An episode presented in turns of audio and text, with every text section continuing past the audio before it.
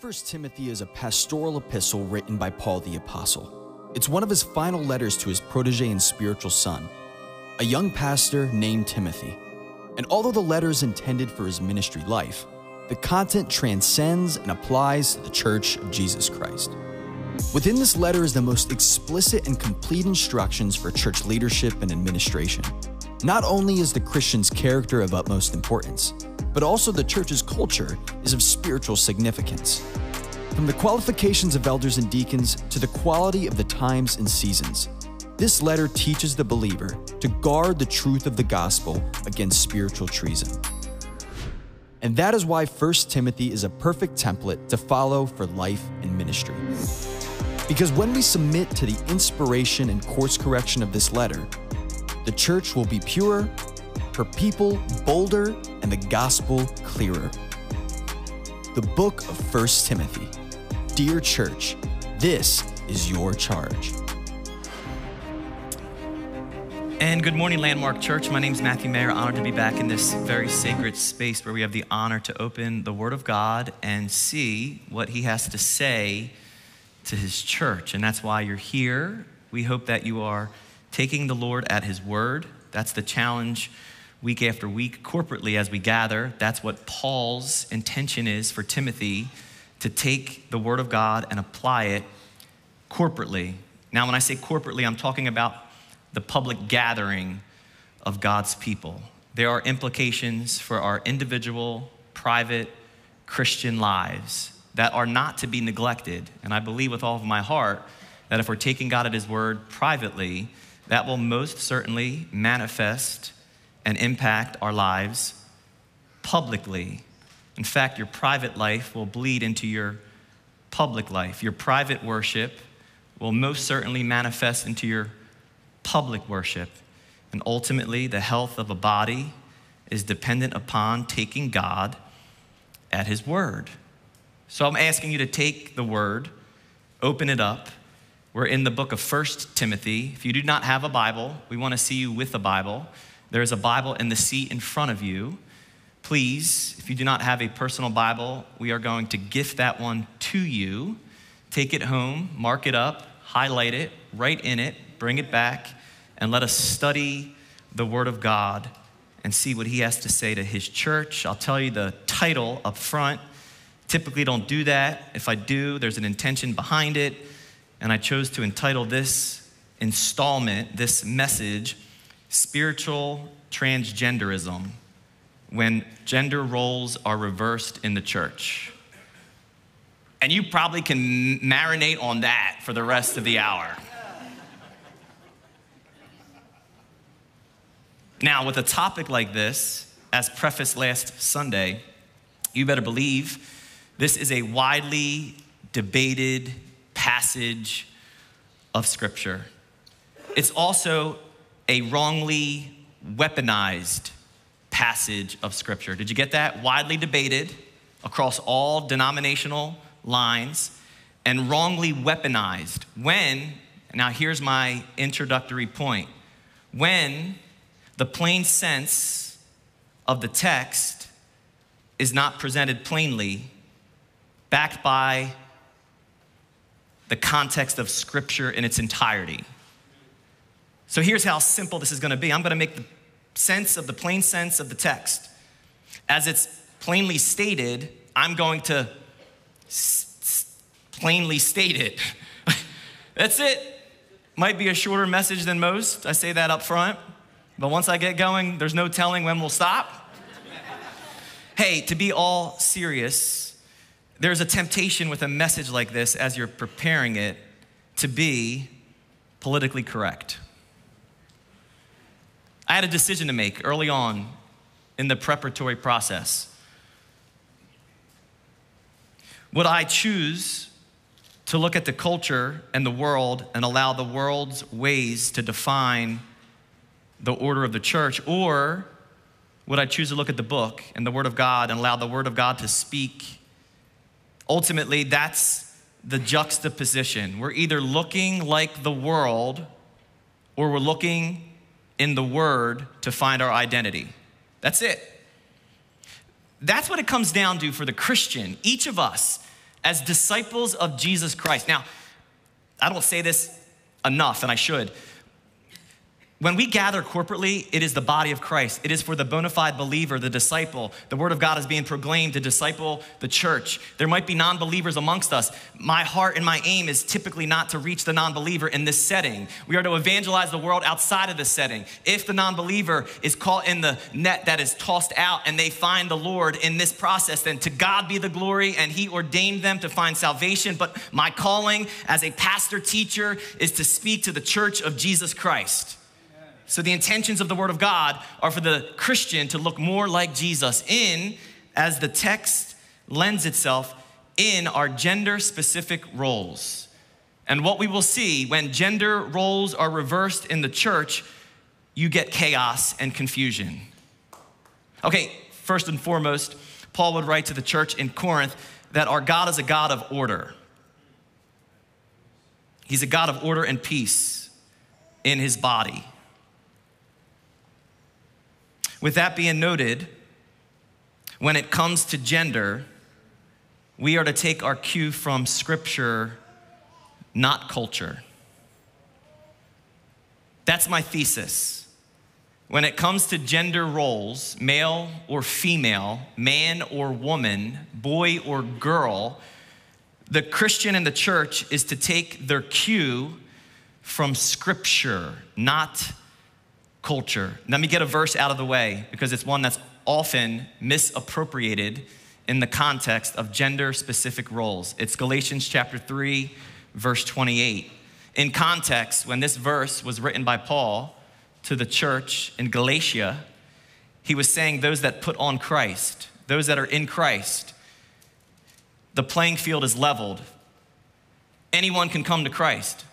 And then he writes this whether Jew or Greek, free or slave, male or female, for we are all one in Christ. What was he saying? He was saying, in the body, in Christ, there is no status for being a Jew, even though Christianity was built upon Judaism.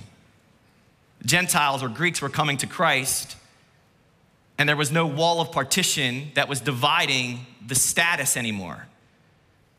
He was also saying whether you're in a position of service, a slave, or you're free, you're the master, at the foot of the cross, the playing field is leveled. And then he moves into the gender specificity, whether male or female. Now, mind you, the world at the time that it was written threw off that equilibrium. There was no equality across the board. Women, by and large, were pieces of property in certain cultural contexts. Women didn't have rights in Bible times as we say it. Women's testimony didn't account for anything. It was a man's world, they would say. And then along came Jesus, the Son of God, the Messiah, the Christ, the fulfillment of the Old Testament prophecies. And Jesus elevated women's status unlike any other. In fact, Christianity is the only, and I don't even like calling it a religion because it's not. But I'm going to use that term so you understand what I'm saying. It's the only religion in all the world that elevates the role of a woman and places her exactly where God intended her to be and it's a beautiful thing. And I want to begin by making that very clear. But Galatians 3:28 speaks about equality.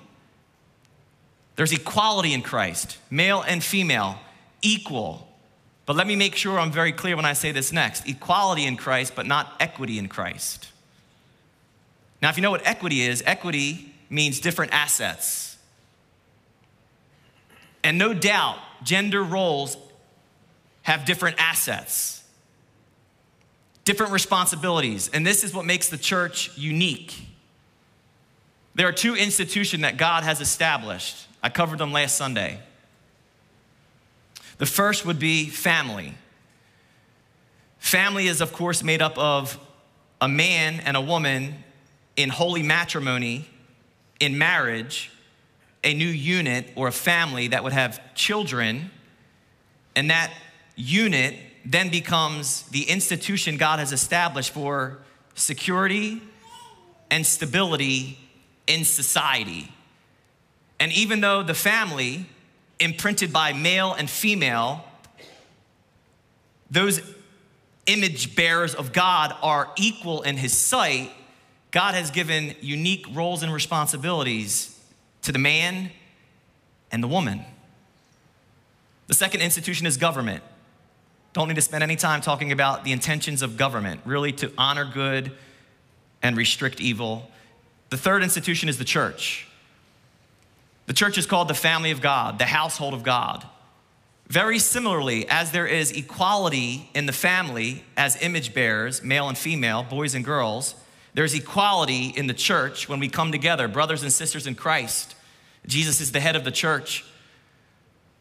But I would be amiss if I only talked about equality in the family and equality in the church without talking about equity in the family and equity in the church. Because there's different assets that are assigned to the family and different assets that are assigned to the church of Jesus Christ.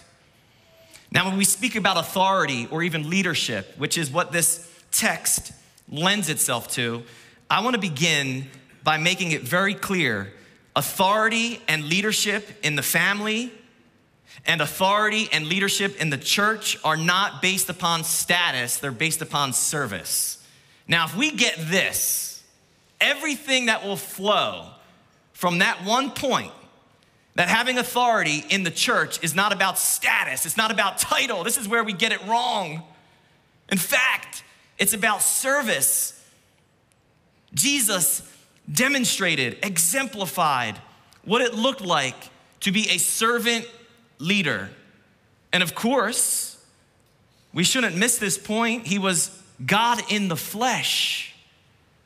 If there was one who could have rightly lorded himself over all of humanity, it would have and should have been him. But he didn't.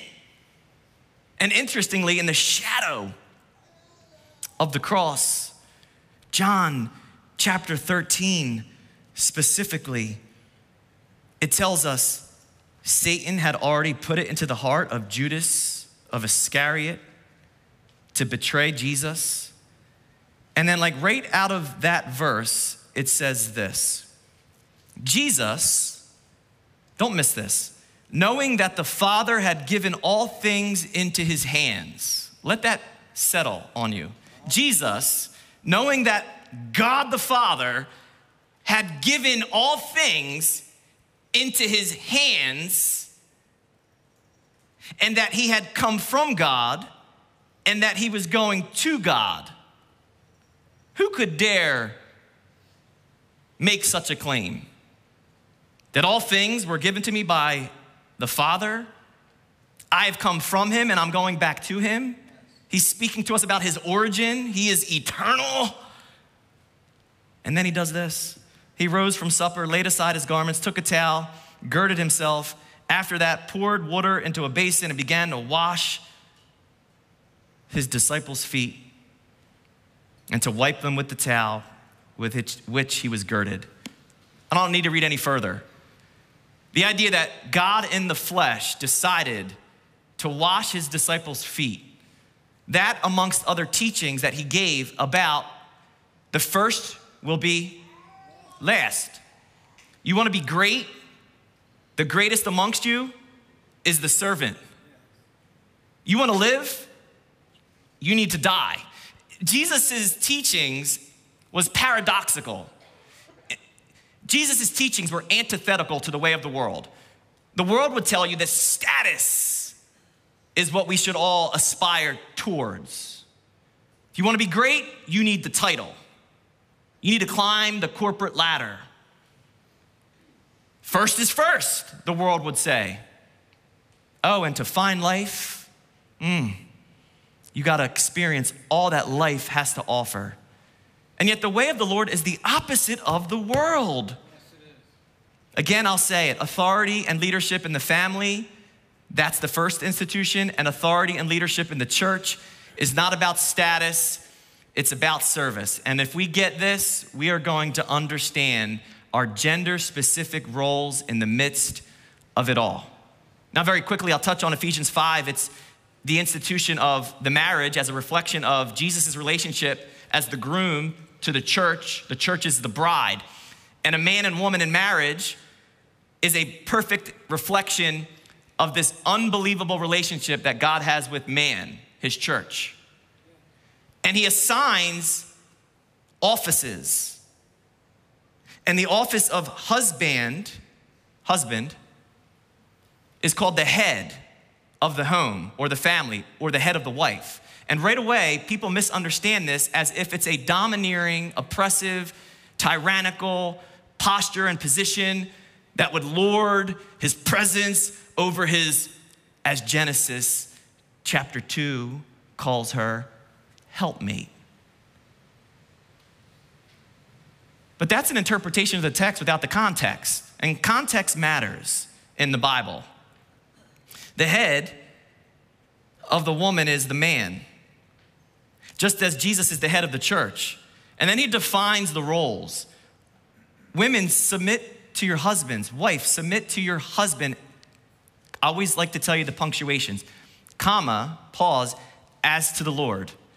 Your submission, your serving your husband is unto the Lord. But he doesn't leave out the man or husband's role in the midst of it all. He then uses Jesus' role as the head of the church, the fact that he gave of his life, he says. Oh, you want to be the man of authority? Then, like Jesus, who gave himself for the church.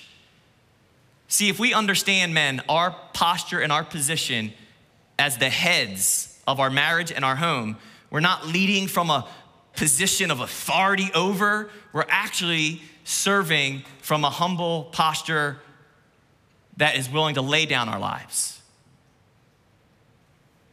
Now, that's kind of the introductory groundwork. I wanted you to understand that. Authority and leadership in the church is not about status, it's about service. I need you that, to have that in the back of your mind as we're working our way through the text. We're going to pick up exactly where we left off last Sunday in 1 Timothy chapter 2, beginning in verse 8 and 9, and we'll take them together. I desire, therefore, that the men, gender specific, pray everywhere, lifting up holy hands, outward posture, without wrath and doubting, without anger and argument. That's both internal and external. Holy hands obviously equals holy hearts. God is not interested in our external posture if our internal temperature is the opposite. It's easy to raise hands in the church. Meanwhile, I'm living a life of a clenched fist outside of the church. So I wanted that imagery to be very clear last week as well. Men and, and women, but men, if we in every place lived a life of surrender, a holy life with holy hands lifted, we'd support and hold up that which God has entrusted to us wives and children and peers. But the outward needs to be a reflection of the inward. No anger, no argument, no doubting. In verse 9, Paul transitions. He uses a phrase that ties us to verse 8 his desire or will for men to lift up holy hands and be prayerful in all places. He says, in like manner also. Likewise, ladies, women, that the women adorn themselves in modest apparel with propriety and moderation not with braided hair or gold or pearls or costly clothing. All right, stop. you all look beautiful today, by the way. Get that out of the way. What is he saying to the men? Can I tell you in one phrase? He's saying, Men, when you gather corporately, I need you to come out of your comfort zone. That's what he's saying to the men. We have a posture that is often dignified and comfortable. And we know we need to be incited and stimulated to come out of our comfort zone. And that is why Paul says to Timothy, Tell the men in the church, I want them to come out of their comfort zone. But from the same vein, he's like, Paul is telling Timothy, Tell the women to stay in their comfort zone. Stay in your comfort zone, ladies. And sometimes you can come out of your comfort zone in the way you dress. That's what he's saying. He's not adding a prohibition or a dress code to the women of the church as much as he is asking them to consider that their outward adornment, and the word adornment is the Greek word cosmos, or where we get the word cosmetology, cosmetics. This is not a prohibition, listen, against makeup and dressing fashionably. That's not what this text is about at all. Right. It's not about wearing jewelry. He's saying, make sure that the attention is not on you, but on Christ. That's as simply as I should put it. We're gonna talk about what the words mean in a second, but I wanted to make sure that men, everything I'm saying to the ladies is for you as well in a different way. And ladies, everything I'm saying to you is for the men. And men, like vice versa, this is applicable to all of us, even though it's gender specific in the text. The men of the church need to take up the spiritual mantle of prayer and spiritual service and loving leadership as an example of Christ everywhere as God has led. Women need to fulfill their office and their role as women of God in the same context, serving the body now, please note, it's not about the outward, these verses, but the inward. It's also important to note that the inward makes its way outward. I know that's like sounds contradictory. It's not about the outward, it's about the inward. But by the way, what's happening on the inside is going to make its way to the outside. So here's what we do we look at verse 9 and 10 together. In like manner, also, that the women adorn themselves in modest apparel. The word modest here can be translated appropriate apparel, right for the setting. If you're going to a banquet, the appropriate attire would meet the culture of that banquet. Is it a suit and tie? Is it a dress? What's the appropriate attire for a beach barbecue. Are you understand what I'm saying? He's saying, have some discretion and discernment and know what your apparel should look like. Is it proper for the setting? He then adds with propriety and moderation. These words are awesome. They mean without shame that whatever you're wearing, however you're choosing to do your makeup and your hair, however you're putting yourself together, because that's what the word cosmetics means orderly. It's not a negative. He's just saying, however you're doing that, make sure you're doing it without shame. Make sure you're doing it without being controlled by lustful passion. Make sure, can I be very candid? Make sure you're not showing off too much cleavage so as, now, to not cause men to stumble. But they should be able to control their thoughts. Yes and amen but we don't need help. Sometimes. Because the way God has wired us, generally speaking, men, we are more sight driven, sight stimulated. We respond to what we see. Women generally respond to touch and feel. And there's a difference in that, generally. So, in the corporate setting, the church, the attention needs to be on worship towards God, not look at me and what I am wearing. Now, it's not just for women, men can take this to an extravagant level as, as well. For the women, it's don't be sensual, don't be sexual. He, he mentions a couple things that were cultural, not with braided hair or gold or pearls or costly clothing. Now, you gotta understand Ephesus at the time. Ephesus was a very affluent community. Ephesus was very wealthy. So it wasn't uncommon for a wealthy family to come to the Lord and then come to the church wearing jewelry or clothing that was very costly and sit right next to somebody who was a slave who came from nothing and had no property, but found family and identity in the church. And this person's wearing thousands of dollars worth of clothing and jewelry, and they are showing it off, and it's making this person envious. Is this making sense? So he's saying, just be mindful. He is not saying, don't look good. He's not saying, don't put paint on the barn if that is necessary. Now you got to also understand in Ephesus was a temple, the temple of Diana. Diana's temple, she was a goddess, the goddess of fertility and sexuality. And right there in that area, it was not uncommon. Now, here's where you got to get this culturally.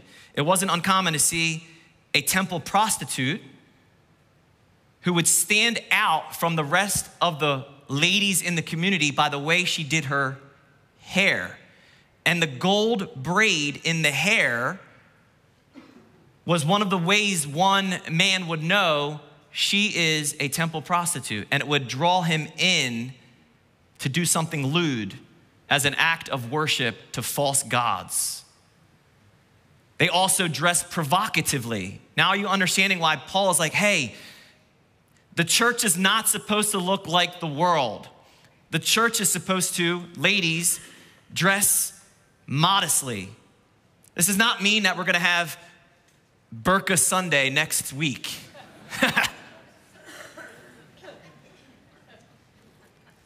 That's not what is being said here. In fact, here's where he's going. Verse 10 but which is proper for women professing godliness with good works. He's saying your adornment should not be about the outward as much as what you're uniforming your heart with in order to do good works.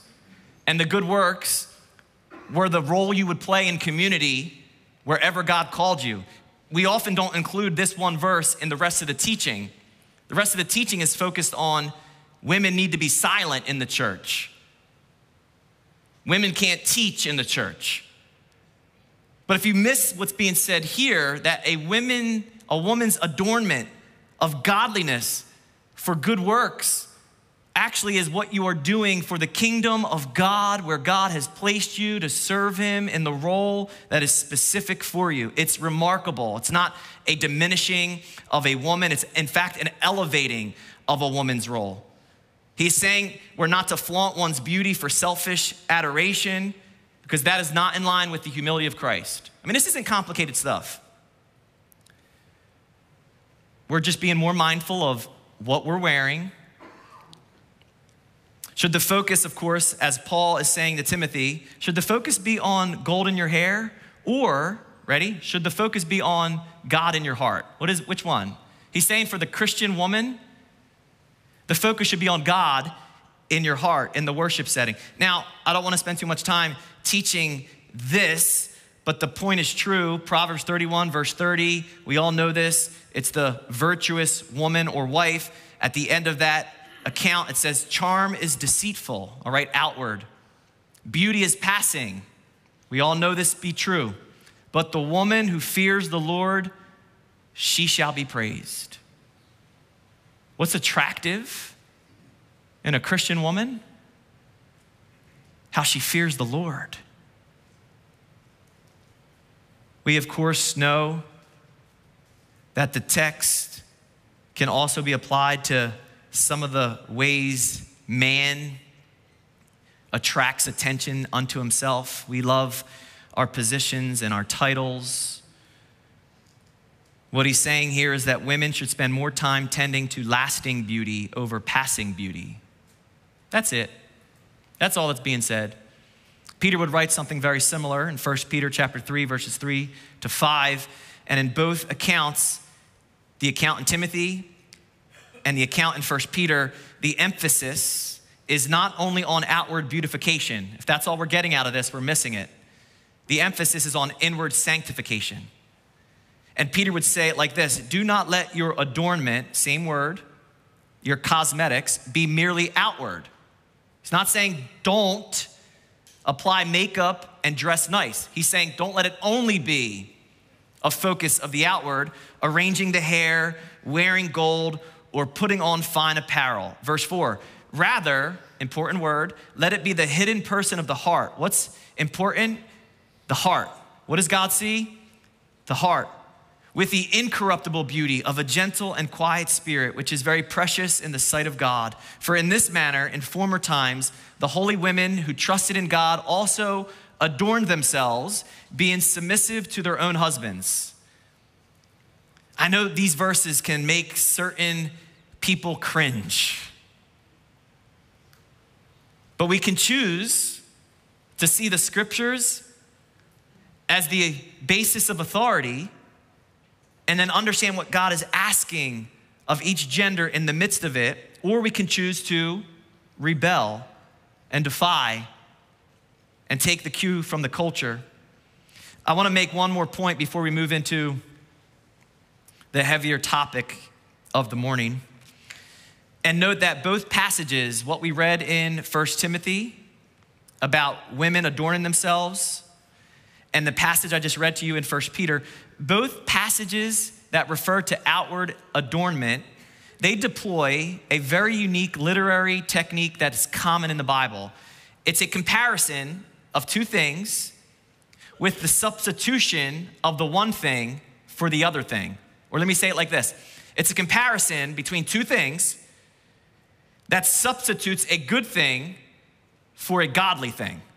For example, 1 Timothy chapter 4 verse 8, for bodily exercise profits a little, but godliness is profitable for all things, having the promise of the life that is now and that which is to come. He's not saying don't take care of your body. He's not saying that bodily exercise is sinful. He's not saying don't work out. He's saying that working out godliness on the scales of life weigh, weigh much more. Bodily exercise profits a little bit, but then the body breaks down and we age and we get old. You want to work out something that matters to God in the grand scheme of life and eternity? Work out godliness, work out your salvation. Jesus does the same thing when he says in John 6 27, do not work for food that spoils. Right away, does that mean we should not work? That we shouldn't tend to our families and provide their needs? That we shouldn't eat physical food? Is that what he's saying?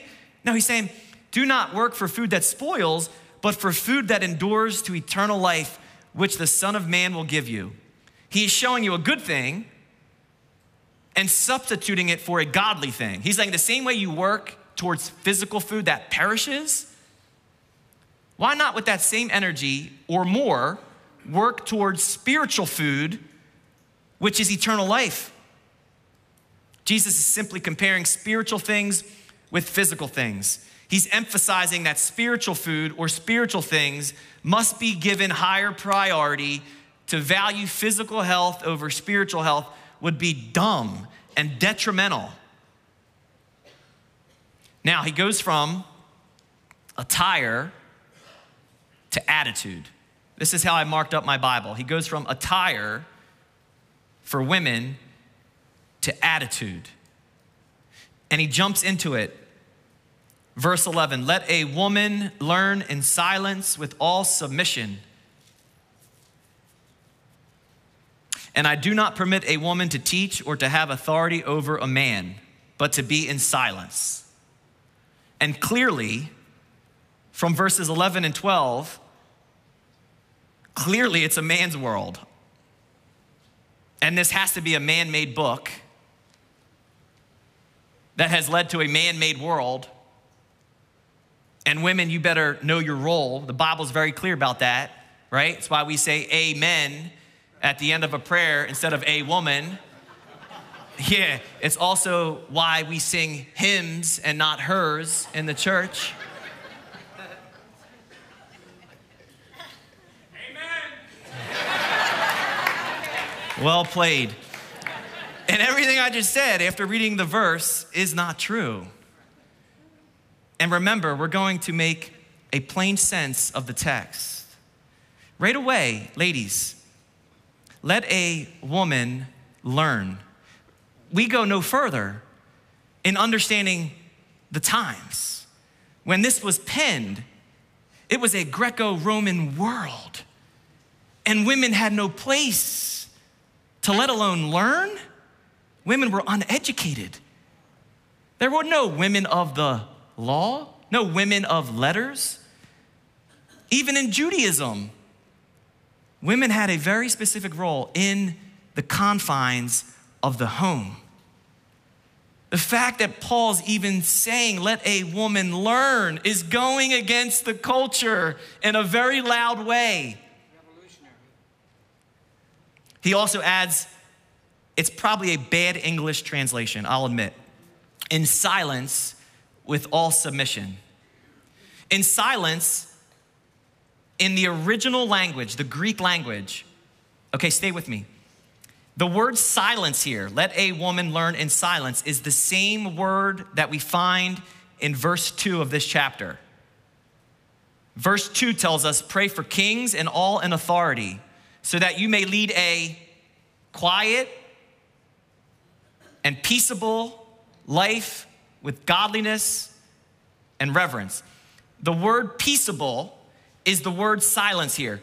Translation, let a woman learn in peace, without contention, not loud. He's not saying be, be quiet, he's saying from the inside out, let a woman sit and absorb. This is the principle of submission in the corporate gathering. He adds, I do not permit a woman, gender specific, to teach or to have authority over a man. Again, we separate the two. A woman can't teach and she can't have authority over a man. It's the same phrase. He is suggesting do not let a woman have doctrinal authority or scriptural interpretation over the body, which is made up of males, men and women. And we're gonna get into why that is very specific. He's saying, I'm not asking you to be speechless in the corporate gathering.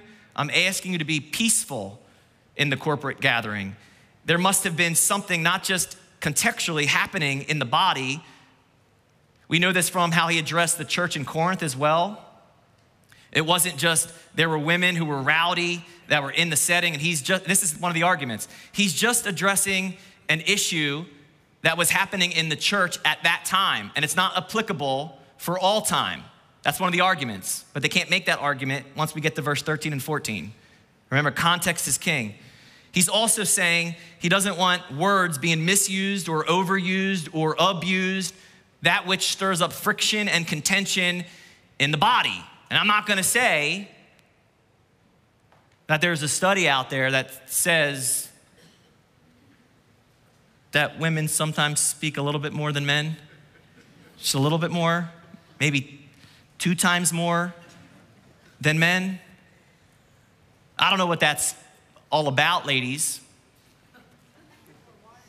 But You're wired differently. There's gender specificity. He is saying here a woman must learn in peace with submission to who?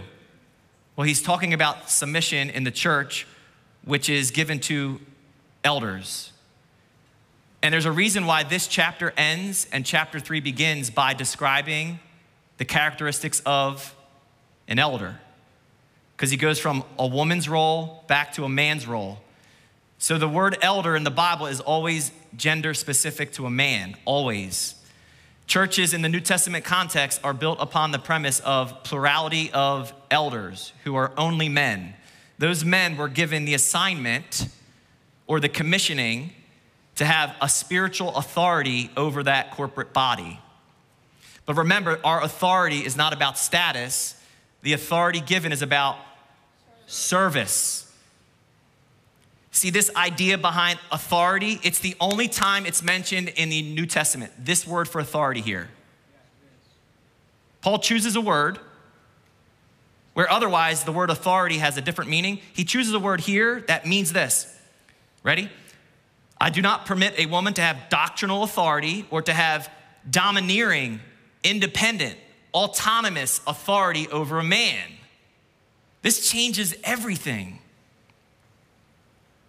This does not say that women cannot use their gifting in the church if they have the gift to teach. This is saying a woman cannot fulfill the ruling elder role for men in the church. Hence why I chose to entitle it Spiritual Transgenderism. This suggests that the ruling elders must have the commissioning or authority for doctrinal explanation and teaching in the church. A woman does not have that role. She is to be in silence. Again, that word is misleading.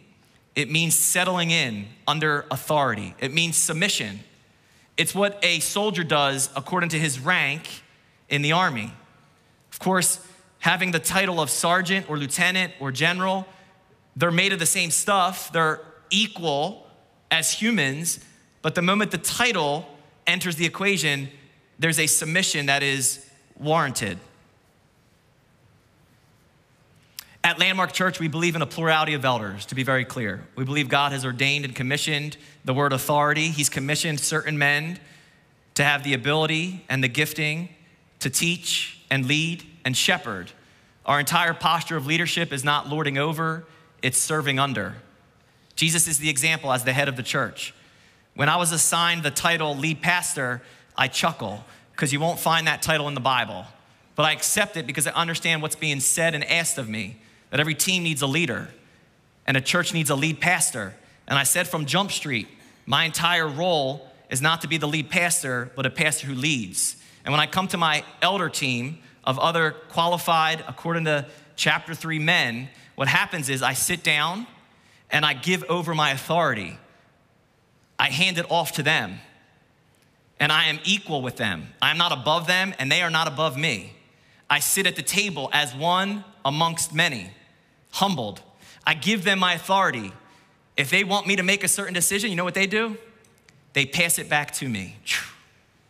And they trust me to make the decisions on behalf of the fellowship. That is healthy leadership dynamic. Done any other way, where power or authority is consolidated, and you get tyranny. And you get a body that is off its axis and equilibrium. And that's what creates a lot of divisiveness in the church of Jesus Christ. So while I am honored by the title lead pastor, you got to understand even the posture of the person that is in the lead, he submits to the authority of other men in that fellowship. Now, with that dynamic, our posture at Landmark is to create as much space as possible for women to use their gifting.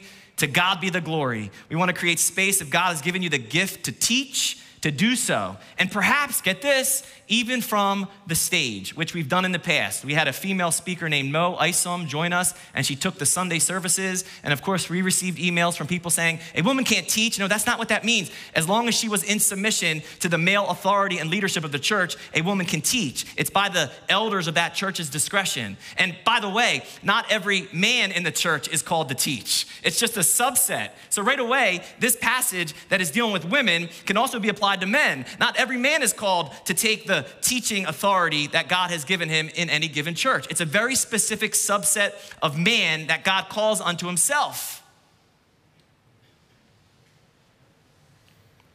But the culture says, of course, the Bible's outdated. The Bible expresses what we call the patriarchy, it's as if the Spirit of God knew that through the ages there would be the argument in the house of God. Now, please know this principle is only for the church. It also does not mean that every woman in this fellowship must submit to every man. No, wives submit to your husbands as he is serving and surrendering his life unto the Lord, and you have this beautiful balance. We've got it all wrong in the church. Women can rise and be great CEOs in any setting, perhaps the president, if the Lord would allow and will. But in the church, there's this beautiful balance. And the reason there's a beautiful balance is because God's creative order ordained it.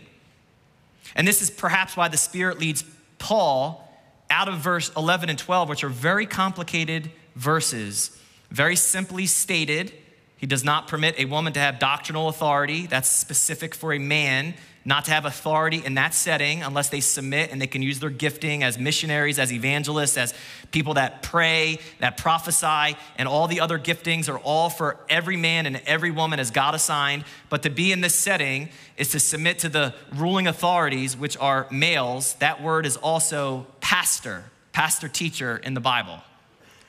And I know there are women who take the title of pastor, and I would say, they might have a gift that would lend themselves to be pastoral, but to take the title of pastor, teacher, or elder is not biblical.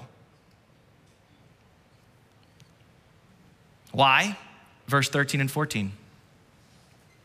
For Adam was formed first, then Eve. This is not just chronology, this is in God's economy priority.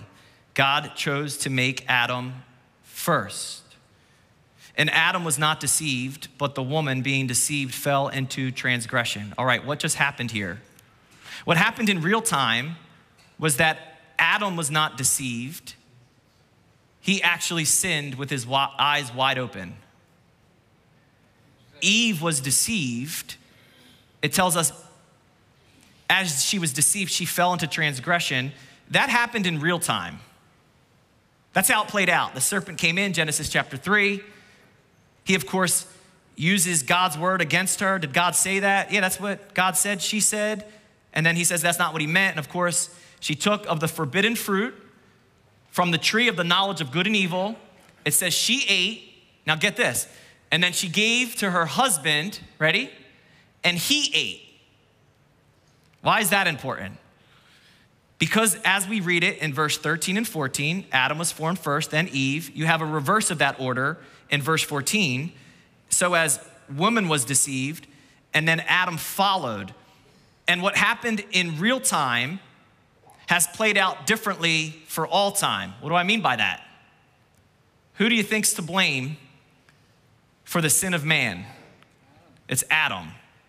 Why in the world is Adam blamed if the text tells us that it was Eve who ate of the fruit first? Simply put, the principle of headship. God assigned headship to Adam. How do we know that? We know that because it was in Genesis chapter 2, before Eve was created, that God spoke to Adam and said, Here's my commandment. You can eat freely of every tree in the garden, but from the tree of the knowledge of good and evil, you shall not eat of it. For on the day that you eat of it, you will surely die. Adam was given authority, autonomous, commissioned authority, headship. He was probably supposed to instruct his wife. That's why in Genesis chapter 3, if you note, when they were hiding from the Lord, who did God call out to? Adam, where are you? The Lord said. Adam would be responsible, according to Romans chapter 5, that through one man sin entered the world and has impacted all people. Through one man, death entered the world. This is not a gullibility issue. Some have made it a gullibility issue. We can make a case, generally speaking, that women may be more gullible, but you can also say that about men. But the idea is if it's a gullibility issue and women are just more spiritually sensitive, and that's why they shouldn't have the, the posture of authority over a church, is because they can be deceived, maybe, but so can men. Women may be more spiritually sensitive, and when it's harnessed by heaven, it's beautiful. However, if that sensitivity is not harnessed by heaven, that is terrible. And that is a vicious thing. So, what's going on here in verses 13 and 14? I'll tell you very rhythmically. Where she was to heed, Eve, she took the lead. And where Adam was to lead, he decided to heed. And both of them are not in their gender specific roles in this context where Eve was supposed to heed and perhaps came to her husband for him to have the authority to make the decision that God said we're not to touch the tree nor eat of the fruit. She decides to take the lead, and Adam decides to heed. And here's what you have Genesis chapter 3, verse 17. In case you think I'm just making this up, what did God say to Adam? Genesis 3, 17. Then to Adam, God said, Because you have heeded the voice of your wife and have eaten from the tree of which I commanded you, saying, You shall not eat of it. What was God's rebuke and curse to Adam? Because you heeded. You should have been leading. Instead, you let her lead and you followed her lead and you just threw off my creative order. That's what God is saying here. And to take verse 8 from last week, so we get what, what is being laid out, Adam should have lifted up holy hands to lead. Instead, he put forth unholy hands to heed. Can you picture that in your mind? I don't know how high the branch was that Eve had to grab the fruit from. Was it eye level? Did she have to get up on her tippy toes? I don't know. But in my mind, I see her reaching for it. And also in my mind, I see that Adam, the man, should have stepped in and lifted up holy hands to stop her, because that's what a true leader of a home does. He protects and he provides that which God has entrusted to him as the head of the family. He leads by surrender, but with lifting holy hands, he stops his wife from grabbing that fruit, and that would have ended all of it. But he doesn't. He does what most men do stays complacent, stays in his comfort zone. And instead of lifting up holy hands, um, I imagine him extending unholy hands and taking that same fruit. And with eyes wide open, he eats. This is why he would be blamed the sin of Adam. This is the beginning, as you see it, of the undoing of God's creative order, which was intended to bring order. Remember, when the Word of God is not the divine order that determines human order, the result is always disorder. I'm not done with Genesis chapter 3. I'm going to show you the result of having this dynamic out of order. What God entrusted to man as husband in the home, as head, was to lead by serving his wife, not lording it over her, but by serving under her, like Jesus laid down his life for the church. That same dynamic is also instituted in the family of God, where God has instituted male leadership with certain authority over a body that does not lord that authority over women to be silent, as some have taught this, where there's no room for them to use their gifting in the church. That's not in the text at all. In fact, as already stated, the church of Jesus Christ and the head of the church, Jesus as the, as, as the example, elevated women's status I can list off all the great women, not only in the Old Testament, but the New Testament. Women that supported Jesus' ministry. Mary's upper room is what held the disciples for only the Lord knows how often they were able to retreat to that space. Mary Magdalene, the first evangelist, some say, that would carry forth the gospel message after Jesus was risen at the tomb. There's Phoebe, there's Dorcas, there's a list of women that served in the early church, which was, again was countercultural. But what you will not find in the New Testament is any woman listed as an elder or a pastor teacher in the New Testament. And this is what the feminist movement grabs a hold of and yells at the top of their lungs that if man can do it, we should do it. Now, listen, I am the father of a daughter, and I want my Willow as God leads her. I want her to live up to everything God has for her. If she wants to be an astronaut, yesterday she said she wanted to be a doctor and an ice cream maker. How you like that? I'm, I'm like, did I hear you correctly? You want to be a doctor and an ice cream maker? I'm like, we can do both. I love that. But scripturally, she can't be a pastor. She may have a gift to teach like her daddy, and if the Lord would will, she'll use it in the church context, but she'll never be an elder. It's just not in the text. So, what did God say to the woman? Verse 16. To the woman, he said, I will greatly multiply your sorrow and your conception. In pain, you shall bring forth children. Your desire shall be for your husband, and he shall rule over you. Perhaps conception did not involve the multiplication of sorrow and pain, but now it does as a result of the fall and sin. This is what would happen to the birthing process. And then there's this very obscure verse at the end where it says, Your desire shall be for your husband, and he shall rule over you. And if you're looking for your next Valentine's Day verse of choice, that ain't it.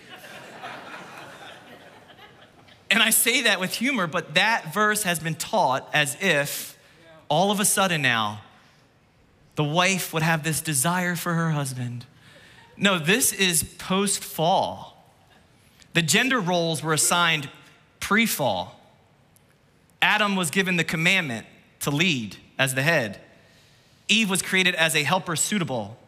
The word helper, as I've already said, God applied to himself, I believe, over 60 times throughout the Word of God. He applied the fact that he's Israel's helper. That is not a derogatory title whatsoever. In fact, man cannot lead adequately without woman leading in her position. And there's this beautiful blend between the gender assignments. Gender matters to God. Gender specific malehood, gender specific womanhood.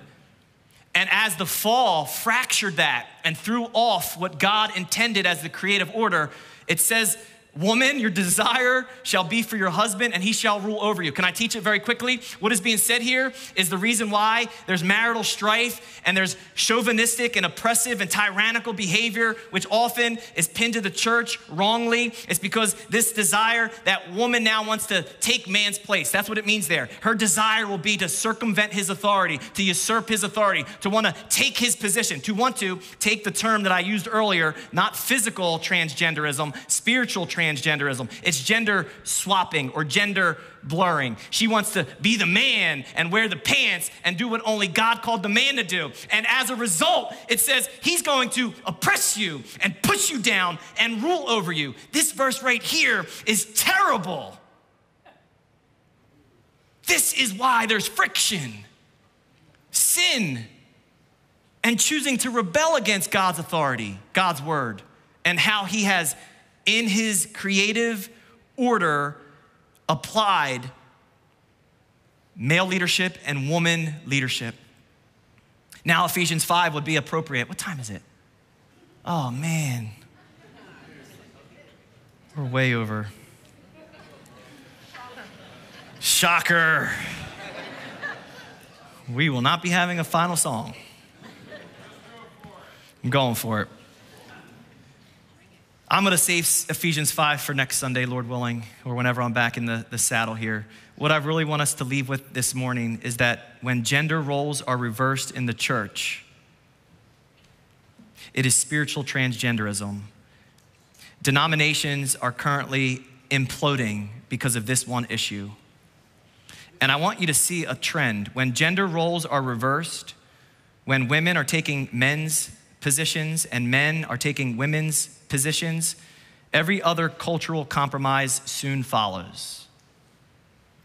Because if God's word is not the authority, but culture is, then how many other cultural issues should dictate and determine the way of the church? Verse 15, nevertheless, she shall be saved in childbearing if they continue in faith, love, and holiness with self control. The most complicated verse, some would say, in all of the Bible. What the heck does this mean? I'll tell you what it does not mean. It does not mean that a woman would be saved, salvation, through giving birth. If the context is helpful, maybe the she here, nevertheless, she, maybe it's Eve. And that would be true. He just got done talking about Adam and Eve, and Eve sinned. And perhaps he's saying, hey, but by the way, God redeemed all of mankind through the fact that woman would give birth and she would produce the seed that would be the Messiah, and through the Messiah, everything would be put back in order. Perhaps that's what's being said here, but it falls a little bit short. What is really being said here is the she is gender specific for all ladies of all time. And the idea is that childbearing would reroute the desire to rule over your husband. What would reroute the desire to take your husband's position? Your gender specific role. This is what would save a woman from desiring to usurp man's authority if she embraced her unique, God given role as a woman. And I can't believe I have to say this, but only a woman can give birth to a child. Okay, we will not be calling our ladies birthing people up in here, up in here. See, men can't do this. This is not a diminished role. This is not like, oh, I'm to be subjected to the home, just giving birth. No, this is a high calling. This is an unbelievable blessing that was only reserved for woman. She would rule. You want to rule? You'd rule in this role. Now, there's an interesting dynamic that is occurring in our society, and they want us to blur gender differences. And God has designed gender difference for a reason. And this is why the culture forces gender indifference. And the church is not supposed to take the cue from the culture and say that gender doesn't matter. Gender matters greatly in God's economy. I have so much more to say, and perhaps there'll be a part two to this text. The time I am going to hear it from my helpmate when I get home. so let me pray, and I'm getting out of the way. And because we're late, I'm going to pray us out, and we're going to be dismissed. I'm so sorry to our worship team. I want to honor the time here, and we are going to be dismissed. I'm going to do a part two just to make sure that everything's clear. I hope to have been true to the Word of God as it's laid out before us. I hope no lady in this place ever feels diminished, feels second class feels overlooked. We want you to feel used, your gifting to edify the body. There is roles in every gifting for you. And we want to make sure that we create a space where we understand there is beauty in gender difference. Amen? Amen? Father, thank you for this opportunity to administer your word. Thank you for the great women of faith who have pioneered and paved the way. Thank you for Jesus who teaches us what it looks like to serve and surrender and not lord authority over. Thank you for this body of believers, the elders, the pastors, and everyone you've used for your glory, honor, and praise. In the name of Jesus Christ, I pray. Amen.